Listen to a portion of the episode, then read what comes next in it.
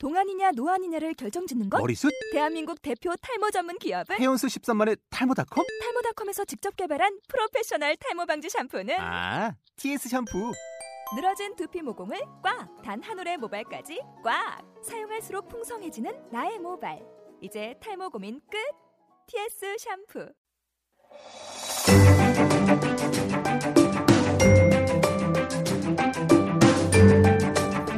웅진 지식하우스와 노블마인의 책을 살짝 맛보세요. 미리 듣는 오디오 샘플북, 책 읽어주는 에디터.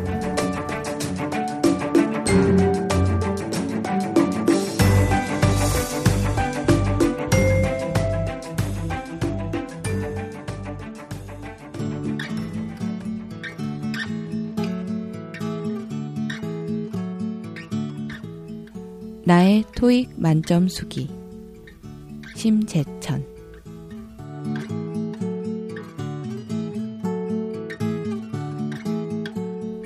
케첩통의 용도는 무엇일까? 아침 7시 식탁에 앉아 생각해 본다. 케첩통의 본부는 토마토 케첩을 감자튀김이나 핫도그에 뿌려주는 것이다. 힘껏 짜면 뿌지직, 가볍게 짜면 찍 소리를 내면서 케첩을 뽑아낸다. 나는 그렇게 알고 있다. 누구든 그렇게 알고 있을 것이다. 그런데 꼭 그렇지만은 않다는 걸 나는 여기서 배웠다. 케첩통을 그런 용도로 쓰다니 놀라워. 나는 말한다. 케첩통에 정해진 용도 따윈 없는 거야. 스티브가 대꾸한다. 그가 케첩통 주둥이를 입술에 갖다 댄다. 그 모습은 개 같다. 어쩐지 처량해 보인다. 스티브는 흡입하기 좋도록 케첩통 뚜껑을 빼버렸다. 칫! 라이터 부싯돌을 당긴다. 라이터 불꽃이 소량의 건초를 태우면 녹색 연기가 피어오른다. 그때 스티브는 케첩통 주둥이를 힘껏 빨아들인다. 케첩통을 통과한 연기가 그의 입으로 들어간다. 말하자면 그는 피우고 있다. 케첩통을. 참 레디컬하다. 나는 말한다. 케첩통을 한 모금 빤 스티브는 눈을 감는다. 그의 주장에 따르면 명상에 잠기는 거라고 한다. 성철 스님, 오쇼 라즈니쉬는 저런 식으로 명상하지 않았을 것이다. 너무 품위가 없다. 혹시 딴따라 존 레논이라면 모르겠다. 그는 케첩통을 빨았을지도 모른다. 스티브의 케첩통은 평범한 업소용 케첩통. 플라스틱 재질의 몸체는 빨간색이다. 핫도그 가게에서 흔히 볼 수 있는 바로 그것이다.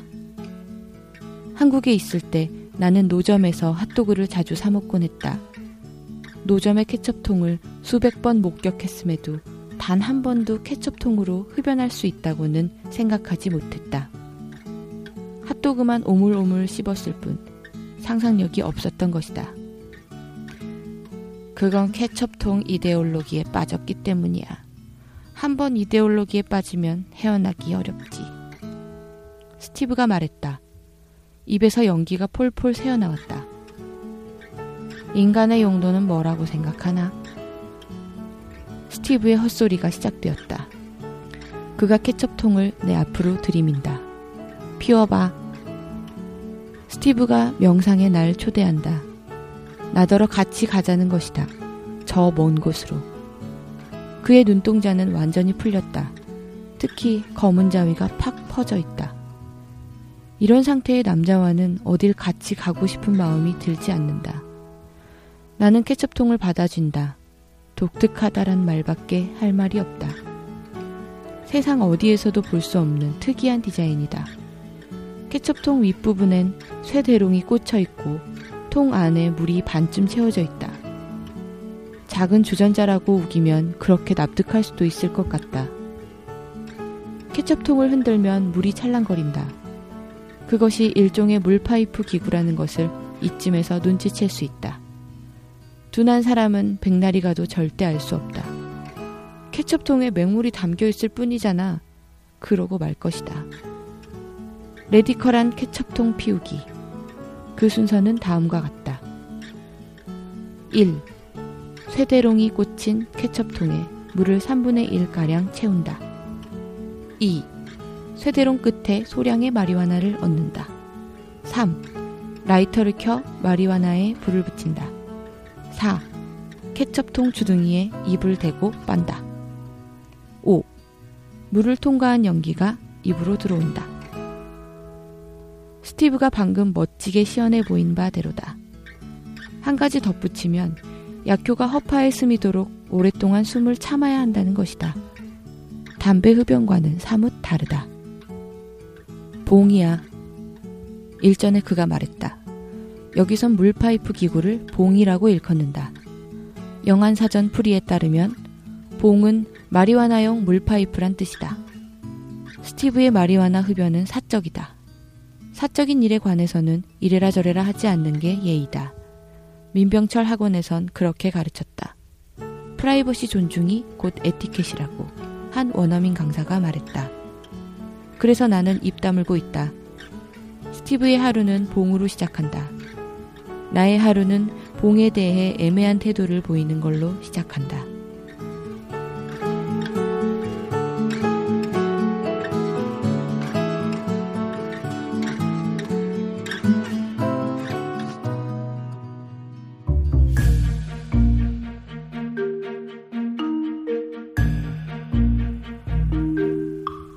어쩌다 보니 스티브의 인질이 되었다.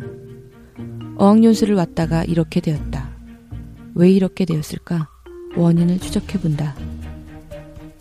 나는 인천공항을 떠서 오사카를 거쳐 호주 브리즈번에 착륙했다. 10시간이 넘는 장거리 비행이었다. 브리즈번 공항엔 오전 7시가 좀 지나서 도착했다. 공항 화장실 자판기에서 콘돔을 뽑았다. 그게 호주에서 가장 처음 한 일이다. 콘돔을 지갑 속에 잘 넣어뒀다. 서양 사람들은 섹스를 좋아하니까 미리 대비해둬야 한다고 생각했다. 금발 미녀가 언제든 내게 덤빌 수 있다.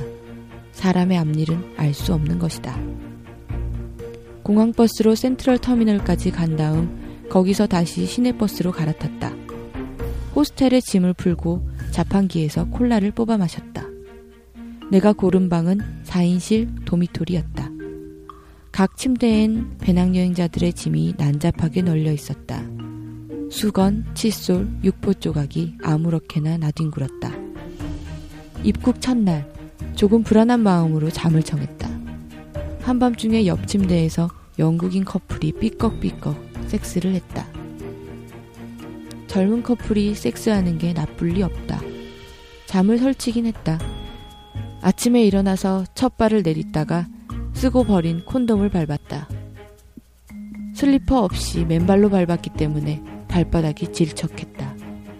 그것 말고는 딱히 내가 피해본 건 없어서 항의하진 않았다. 세면대에서 발을 깨끗이 닦았다. 그렇게 내 어학연수 생활이 시작되었다. 내 지갑 속 콘돔은 언제쯤 쓸 수 있을까 잠깐 생각했다. 여러 호스텔을 전전했다. 그것이 내 전략이었다. 한국인이 어학연수를 가면 보통 현지 어학원에 등록한다. 하지만 나는 그건 좀 멍청한 짓 아닌가 하는 생각이었다. 여긴 전 국민이 영어를 쓴다. 아무나 붙잡고 말을 걸면 그가 곧 회화 강사가 된다. 슈퍼마켓에서 점원에게 아무 말이나 해도 회화가 이루어진다. 신문 좀 주세요. 무슨 신문을 드릴까요? 글쎄, 뭐가 있죠? 오스트레일리안이 있고, 쿠리어 메일도 있어요. 스포츠 신문도 있고요. 스포츠 신문 주세요. 관광 잡지는 안 필요하세요? 이런 식으로 대화가 쭉 이어진다.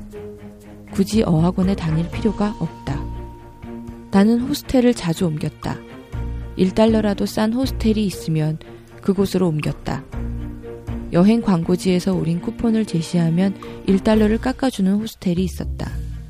호스텔을 옮겨 다니면서 영어로 전화 예약을 하는 테크닉을 연습했다. 무려 30명을 수용하는 도미토리에 묵었던 때도 있었다. 2층 침대가 다닥다닥 15개나 붙어 있었다. 이래서야 포로 수용소와 별반 다르지 않잖아. 이런 말이 절로 나왔다. 불이라도 나면 전부 숫덩이가 될 게 분명했다. 그래서였을까? 숙박자들은 카르페 디엠, 즉 오늘을 열심히 즐기며 살았다. 새벽 1시에 눈을 떠보면 술 마시는 놈, 절권도를 연마하는 놈, 플루트를 부는 년이 보였다. 새벽 3시에는 다 함께 에미넴의 랩을 합창했다.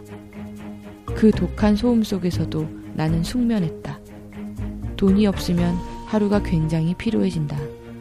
어떤 소음 속에서도 잠에 푹 빠질 수 있다. 배낭여행객 생활은 정말 피곤하다. 돈은 없지. 내 영어는 안 통하지. 밤이 되면 몸과 마음이 흐물흐물한 보리죽이 된다. 침대에서 벼룩이 튀건 말건, 옆에서 트럼펫을 불건 말건, 그냥 골아 떨어진다. 브리즈번 외곽에 있는 유스 호스텔에 묵을 때였다. 방값이 싸서 일주일 넘게 머물고 있었다. 공용 냉장고에 양배추와 치즈, 식빵을 넣어두고 조금씩 빼먹었다. 영어 실력이 조금씩 늘어갔다. 아주 조금씩. 마트에서 장을 보거나 호스텔을 예약하는 일에 요령이 붙었다. 각국에서 온 여행객들과 통성명을 하는 것도 수월해졌다. 그러나 친구를 만들진 못했다. Hi, hi, where are you from? 이것만 갖고는 우정을 쌓을 수 없었다. 이쯤 한 백인 남자와 컨버세이션을 나눴다. 그것이 모든 사건의 발단이 되었다.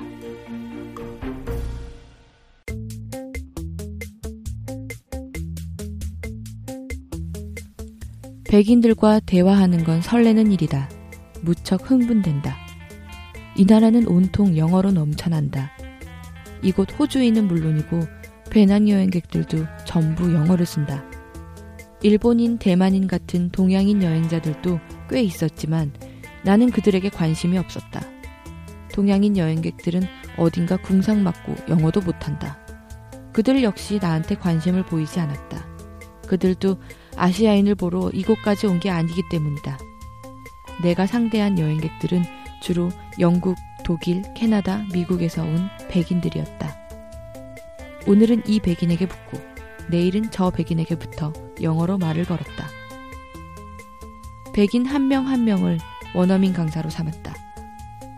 나는 어학연수생으로서 얼굴에 철판을 깔았다. 아무나 붙잡고 회화를 시도했다. 너 나를 상대로 영어 연습하는 거지? 하며 불쾌해하는 영국 여행자가 있었다. 투팍의 랩을 하면 대화에 끼워주지. 하는 거만한 미국인이 있었다. 난 개의치 않고 아무에게나 영어로 말을 붙였다. 내겐 목표가 있었다. 토익 점수를 높이겠다는 분명한 의지를 갖고 이 땅으로 건너왔다. 지금까지 내 토익 최고점은 590점이다. 리스닝 290점, 리딩 300점. 이 점수로는 한국에서 살아갈 수가 없다. 여자들한텐 인기가 없고 취직도 안 된다. 대학을 4년씩이나 다녔는데도 나는 리스닝이 무섭다. 리스닝 1번 문제부터 패닉에 빠져버리니까 리딩도 죽을 쓴다. 토익 만점은 990점. 거기에 비교하면 590점은 어디 가서 말하기도 창피한 점수다. 반타작을 조금 넘긴 수준. 만점을 받으려면 400점을 더 보태야 한다. 앞이 캄캄한 일이다. 도대체 어디서부터 손을 대야 할지 알 수가 없었다. 만점을 받은 한 친구는 이렇게 말했다.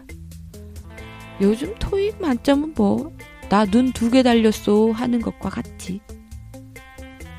겸손도 아니었고 농담도 아니었다. 그것은 하나의 풍경을 있는 그대로 말한 것이었다. 그래서 더욱 가슴을 찡 울렸다. 내가 한국을 떠나기 한 달 전의 일이었다. 토익 만점을 받은 친구는 취직에 성공했고 소나타 신형을 뽑았다. 주말이면 여자애를 태우고 가평 펜션으로 놀러 갔다. 나는 주말에 무엇을 했던가? 구립도서관에서 토익 실전 문제집을 풀었다. 직장, 여자, 소나타 신형. 내게 그런 달콤한 것들은 없었다. 토익을 590점 맞는 한 앞으로도 없을 것이다. 취업 시즌이 완전히 끝난 올해 봄, 나는 서류 전형 한 번 통과해보지 못하고 시즌을 접었다. 지원 자격, 토익 800점 이상이라는 문구에서 나는 이런 목소리를 들었다. 넌 꺼져. 그래서 난 꺼지기로 했다. 뉴욕으로, 런던으로, 토론토로 꺼지고 싶었지만 비행기 삭시 너무 비싸서 그것들은 포기했다. 나는 비교적 가까운 호주를 골랐다. 호주는 날씨가 따뜻한 데다 황량한 땅이 많아 마음에 들었다. 노숙하기 딱 좋다고 생각했다. 수중에 돈이 없으므로 어학연수 중에 국제 불황자가 될 가능성이 아주 높았다. 노숙하기에 좋은 나라인가?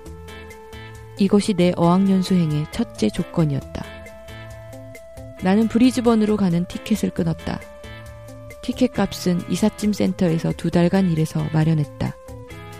그렇게 나는 한국을 떠났다.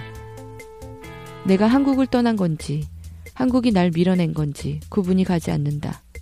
하긴 똑같은 말이다. 호스텔 테라스 밖으로 브리즈번 강이 유유히 흘렀다. 나는 일찌감치 저녁을 먹고 빈둥거리고 있었다. 저녁 식사라고 해봤자 식빵에 치즈다. 그걸 10개씩 먹어야 배가 조금 불렀다. 식빵과 치즈 값으로만 상당한 돈이 나갔다. 테라스 기둥에 기대어 여기선 도미토리를 그냥 돔이라고 부르는구나 라고 중얼거리던 저녁이었다. 한 백인 남자가 치즈를 찾아서 헤매고 다녔다. 그는 공용 냉장고 안에 있는 내 치즈를 먹어도 되겠느냐고 물었다. 그의 영어는 느릿느릿해서 귀에 착 달라붙었다. 나는 허락했다. 남자는 내 치즈를 가져갔다. 그는 식빵 속에 치즈를 깔면서 내게 다가왔다. 두 번 베어물자 빵과 치즈는 흔적도 없이 사라졌다. 그는 제임스라고 자신의 이름을 밝혔다. 제임스는 내 국적을 물었고 양치는 안녕하신가 물었으며 맨유의 박지성에 대해 어떻게 생각하느냐고 물었다. 나는 한국 국적이라고 답했고 아버지는 언제나 기도 중이시라고 했으며 박지성의 플레이를 좋아하지만 그가 출연한 라면 광고는 혐오스럽다고 영어로 말했다. 어머니는? 그가 물었다. 어머니는 돌아가셨어. 나는 대답했다. 그는 매우 유감이라고 말했다. 대화하는 동안 제임스는 흠흠 하면서 내 말을 들었다. 발음이 잘못되거나 시제가 틀리면 즉각 지적해 주었다. 그는 내 악센트에서 마늘 냄새가 나는 것 같다고 평했다. 또? 알 발음이 가식적이야. 또? 또? 나는 제임스가 내 영어를 계속 수정해 주길 원했다. 그의 지적은 합당하고 신랄했다. 내 악센트에서 마늘 냄새가 난다고 날카롭게 지적한 강사는 여태껏 한 명도 없었다. 넌 문법 지식이 너무 풍부해. 문법을 잊어. 아, 그는 내 취약점을 정확하게 찔렀다. 나는 그에게 맥주 한 병을 샀다. 제임스는 맥주를 마시면서 말했다. 이곳은 정말 꿈 같은 나라야. 이곳은 제임스의 나라이지 내 나라가 아니라는 사실에서 괜한 배신감이 느껴졌다. 나는 맥주를 마셨다. 포엑스라는 병맥주인데 병 디자인이 특이했다. 수상쩍은 노란색 라벨에 X자가 4개 붙어 있다. 농약병이 아닐까? 그런 인상이 들었다. 넌 여행을 해야 해. 제임스가 말했다. 나는 지금 내 생활이 어학연수 겸 여행이라고 대답했다. 스릴이 없는 여행은 여행이라고 할 수 없지. 제임스가 잘라 말했다. 그는 맥주를 한 모금 마시고 지나가는 여자에게 윙크를 했다. 그 모습이 그렇게 멋있을 수 없었다. 제임스의 영어는 쉬웠다. 그는 기본적인 어휘로 사람 마음을 움직인다. 제임스는 스피킹에 대한 여러 가지 충고를 건넸다. 나는 그의 조언을 메모했다. 크게 세 가지로 나뉜다. 귀중한 가르침들이다. 첫 번째, I am, you are, they are 따위 대화의 첫 부분은 아예 신경 쓰지 말 것. 거기서 말문이 막히면 구제불능이 된다고 했다. 전달하고자 하는 바를 그때그때 표현하라고 했다. 제임스는 일단 내뱉어버려! 라고 했다. 문장이 분절되거나 미완성이라도 상관없다고 했다. 절대로 완벽을 추구하지 말라고 했다. 완벽을 추구하기 때문에 인간은 말더듬이가 된다고 그는 말했다. 두 번째, 너무 성실하게 발음하지 말 것. 이를테면 배드싱을 배드싱이라고 충실히 발음하지 말고 배싱이라고 날려버리라고 했다. 네트워크도 네트워크가 아니라 넷워크이라고 찌부러뜨리라고 했다. 세 번째, 문장에 리듬을 넣어줄 것. 동양인은 서양인의 말투를 그대로 모방하는 걸 창피해하는 것 같다고 했다. 그 창피함을 극복하라고 했다. 어차피 영어 콤플렉스에 젖을 대로 젖은 몸, 체면을 버리라고 했다. 전부 옳은 말이었다. 나는 그의 가르침을 노트에 적느라 정신이 없었다. 제임스의 마지막 충고는 남자답게 스리를 즐기며 영어를 배워라였다.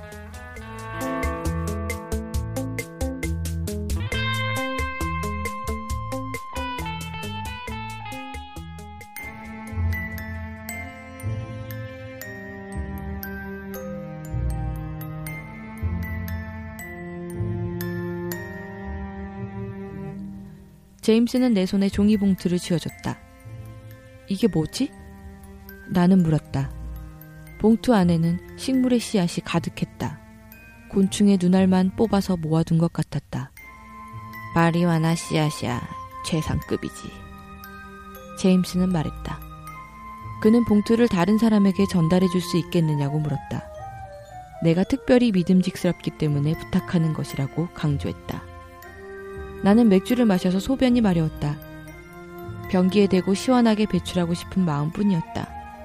제임스의 말에 쉬어, 쉬어 라고 내뱉고 화장실에 갈 기회만 노렸다. 제임스는 접선 장소가 적힌 메모지를 내게 건넸다. 오후 3시 PC 버스터미널이라고 쓰여 있을 뿐 수신자 이름은 적혀 있지 않았다. 누구한테 전해줘야 해? 스티브. 제임스는 하품을 했다. 이제 잠을 자야겠다며 자신의 방으로 갔다.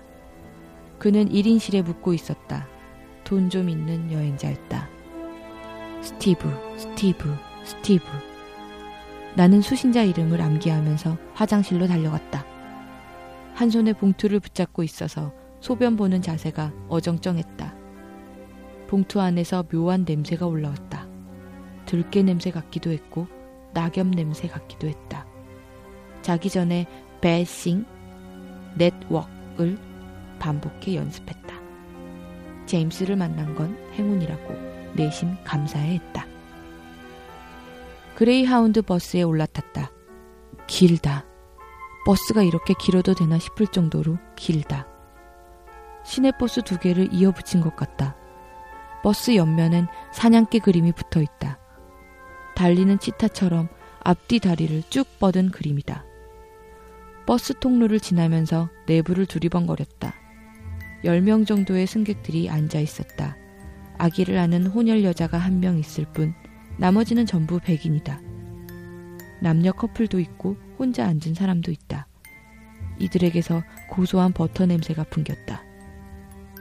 우와, 버스 안에 화장실이 있네? 나는 소리쳤다. 충격이다.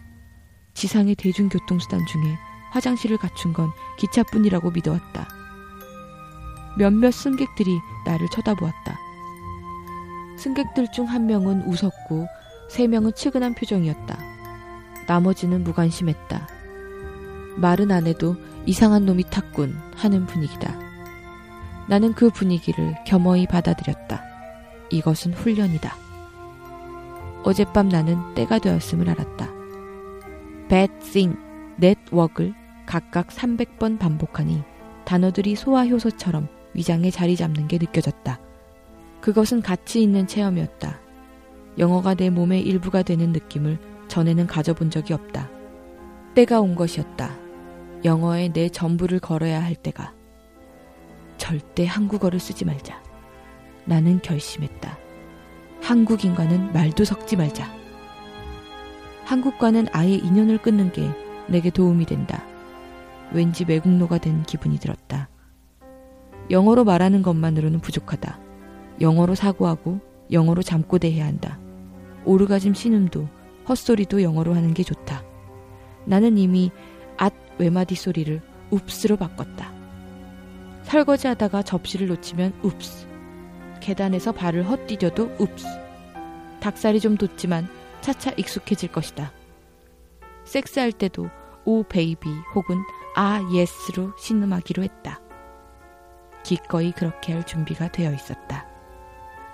그와 더불어 나는 무엇이든 입 밖에 내어 발음하기로 했다. 즉흥적인 감상이나 두서없는 상념까지 그때그때 영어로 표현하기로 했다. 난 이 컵이 좋아. 이 식빵은 3달러야. 따위를 수시로 내뱉었다. 1년이다. 나는 다짐했다. 1년 동안 그런 식으로 훈련하면 난 자유자재로 영어를 구사할 수 있게 된다. 그것은 토익 만점을 의미했다. 그레이하운드의 실내 화장실은 맨 뒤쪽에 마련되어 있다. 화장실에서 프리지아 방향제 향이 새어나왔다. 이것은 향기다. 나는 영어로 혼잣말했다. 방향제 향을 맡으니 소변이 마려웠다. 오줌이 마렵다. 나는 말했다. 여보시오. 중산모를 쓴 노인이 말했다. 메브리코를 가진 백인 할아버지였다. 그는 막 스테이크 파이를 한 입 먹고 오렌지 주스를 마시려던 차였다. 오렌지 주스를 마시려는 사람 앞에서 오줌 얘기는 하지 마시오. 연상이 되잖소. 노인의 말은 대충 그런 뜻이었던 것 같다. 말이 너무 빨라 잘 알아들을 수 없었다. 죄송합니다. 발음 연습 중이었습니다. 나는 고개를 숙였다. 맨 뒷좌석에 자리를 잡았다. 다른 승객들과 외떨어진 좌석이다. 나는 구석에 처박혀서 웅얼거리기 시작했다. 창밖을 보면서 캥거루 뒷다리는 튼튼해 보인다. 아스팔트는 까맣다. 저 여자의 엉덩이는 크다 따위를 영작하고 발음했다. 이 형식 영어 문장을 만들었을 뿐이지만 두뇌에 무리가 갔다. 몹시 필요했다. 이 형식 문장이라도 편하게 구사할 수 있다면 하고 나는 바랐다. 생수를 한 모금 마셨다. 약간 기분 전환이 되었다. 연습을 계속했다. 도요타 픽업 트럭은 빨간색이다. 차도에 독수리가 깔려 죽었다. 뱀도 깔려 죽었다. 눈에 보이는 대로 묘사했다. 승객들은 하나둘 잠에 빠져들었다. 창밖으로 덤불과 평야가 지루하게 펼쳐졌다. 간간히 보이던 캥거루도 사라졌다. 이 형식 문장으로 코멘트할 소재가 더 이상 없었다. 자연스럽게 3형식 문장으로 건너갔다. 나는 마리화나를 운반하고 있다. 목소리가 조금 컸다. 여자 승객이 나를 돌아본다. 그녀가 옆자리 남자에게 뭔가를 속닥였다. 그 남자도 나를 쳐다보았다. 나는 그들에게 웃어 보였는데 그들은 웃지 않았다.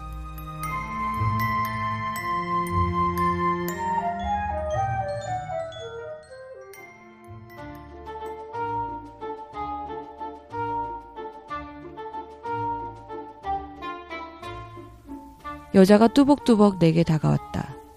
긴 머리를 포니테일로 묶은 젊은 백인 여성이었다.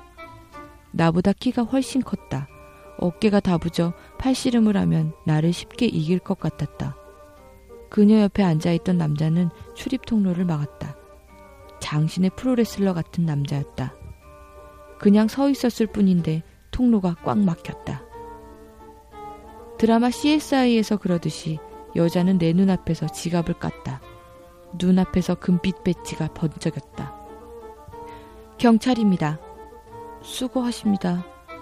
마리화나 매매나 운반은 불법입니다.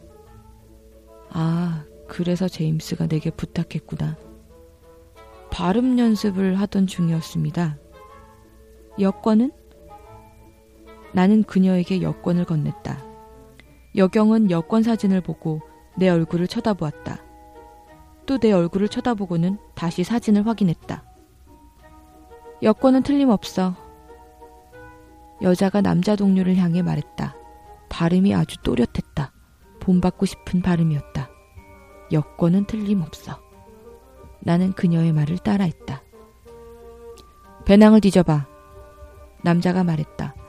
그의 발음은 질이 떨어진다. 건들건들하고 건방지고 허세가 있는 발음이다. 배낭을 뒤져봐. 나는 남자의 말도 따라했다. 그런대로 괜찮은 연습이 되었다. 조용히 하세요. 여경이 내게 주의를 줬다. 그녀는 내 배낭을 위에서부터 뒤졌다. 맨 위엔 토익 실전 문제집 다섯 권이 있다. 그 아래엔 토익 참고서, 나는 이렇게 토익을 공부했다 한 권. 그 아래엔 토익 듣기 평가 CD 세트. 그 아래엔 집중 listening, 집중 reading이 각각 한 권씩. 그 아래엔 토익 vocabulary 정복 한 권. 그 아래엔 롱맨 영영사전과 민중 에센스 영한사전. 사전 밑엔 단어 암기장이 놓여 있다. 내 옆좌석은 꺼내놓은 교재와 사전으로 어지러워졌다. 앞으로도 꺼내야 할 책이 많았다. 여경은 수색을 중단했다. 끝도 없이 나오는 어학 교재의 질린 표정이었다. 온통 어학 교재뿐이야. 그녀가 남자에게 말했다. 이때 메브리코 노인이 끼어들었다. 좀 모자란 어학연수생이요. 생각나는 대로 짓거리던데 오줌이 마렵다. 뭐 이런 식으로. 노인이 끼어드는 타이밍이 좋았다. 여자는 어깨를 으쓱했다. 남자도 어깨를 으쓱하고는 도로 자리에 앉았다. 좋은 말을 배우셔야지 말이 많아 운반 따위가 아니라. 여경이 말했다. 임무가 끝나면 상냥한 아가씨로 돌아가는 스타일이다.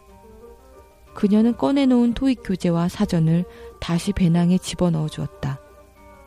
다시 말하지만 노인의 타이밍이 정말 좋았다. 마리화나 봉투는 단어 암기장 바로 밑에 있었다. 나는 PC 버스 터미널에서 내렸다. 배낭을 수색한 여경에게 손을 흔들었다. 그녀는 웃음으로 화답했다. 나를 향한 백인 여자의 개인적인 미소는 생전 처음이었다. 미소뿐만 아니라 다른 서비스도 받고 싶은 마음이 들었다. 제임스가 스티브와의 접선 장소로 지목한 곳이 핏이다. 승강장에 내리자 찌그러진 코카콜라 깡통이 발에 채였다. 그것 말고는 사건이랄 게 없었다. 마을엔 가정집이 전혀 보이지 않았다. 자전거 타는 아이도 담벼락에 낙서를 하는 아이도 없었다. 집에서 도망 나온 고양이도 없었다. 하늘과 바람, 유칼립투스, 가문비나무뿐이었다. 북서풍에 프렌치 프라이 냄새가 실려왔다. 누군가가 숲속 통나무집에서 감자를 튀기고 있구나 하는 느낌의 조용한 산골 마을이다. 이곳에서 어떻게 스티브를 찾아야 할지 고민이 되었다. 제임스는 스티브란 단서밖에 주지 않았다. 스티브를 어떻게 알아보지? 호스텔에서 나는 제임스에게 물었었다. 그는 걱정 말라고 했다. PC 버스 터미널에 도착하면 스티브가 널 찾아낼 거야. 제임스는 틀렸다. 스티브가 나를 찾기 전에 내가 먼저 스티브를 찾아냈다. 터미널 대합실에 한 남자가 앉아 있다. 그는 랍비처럼 수염을 길렀고 신발을 신지 않았다. 물론 양말도 신지 않았다. 그가 은행원이나 고등학교 교사일 가능성은 없다. 합법적인 것과는 거리를 두고 있다는 메시지를 온몸으로 보내고 있었다. 세상에 어떤 직업을 갖다 대도 어울리지 않을 남자였다. 한눈에 제임스와 같은 패라는 걸 알 수 있었다. 치즈를 찾아 주방을 어슬렁거리는 한량 특유의 분위기가 느껴졌다. 그레이 하운드에서 내린 사람은 나밖에 없었기 때문에 우린 서로를 알아보았다. 그냥 그렇게 싱겁게 접선이 되었다. 스티브? Yes. 우린 서로 멀뚱히 바라보았다. Nice to meet you. 그가 발음했다. 나는 감탄했다. 그의 meet you는 나의 meet you와 격이 달랐다.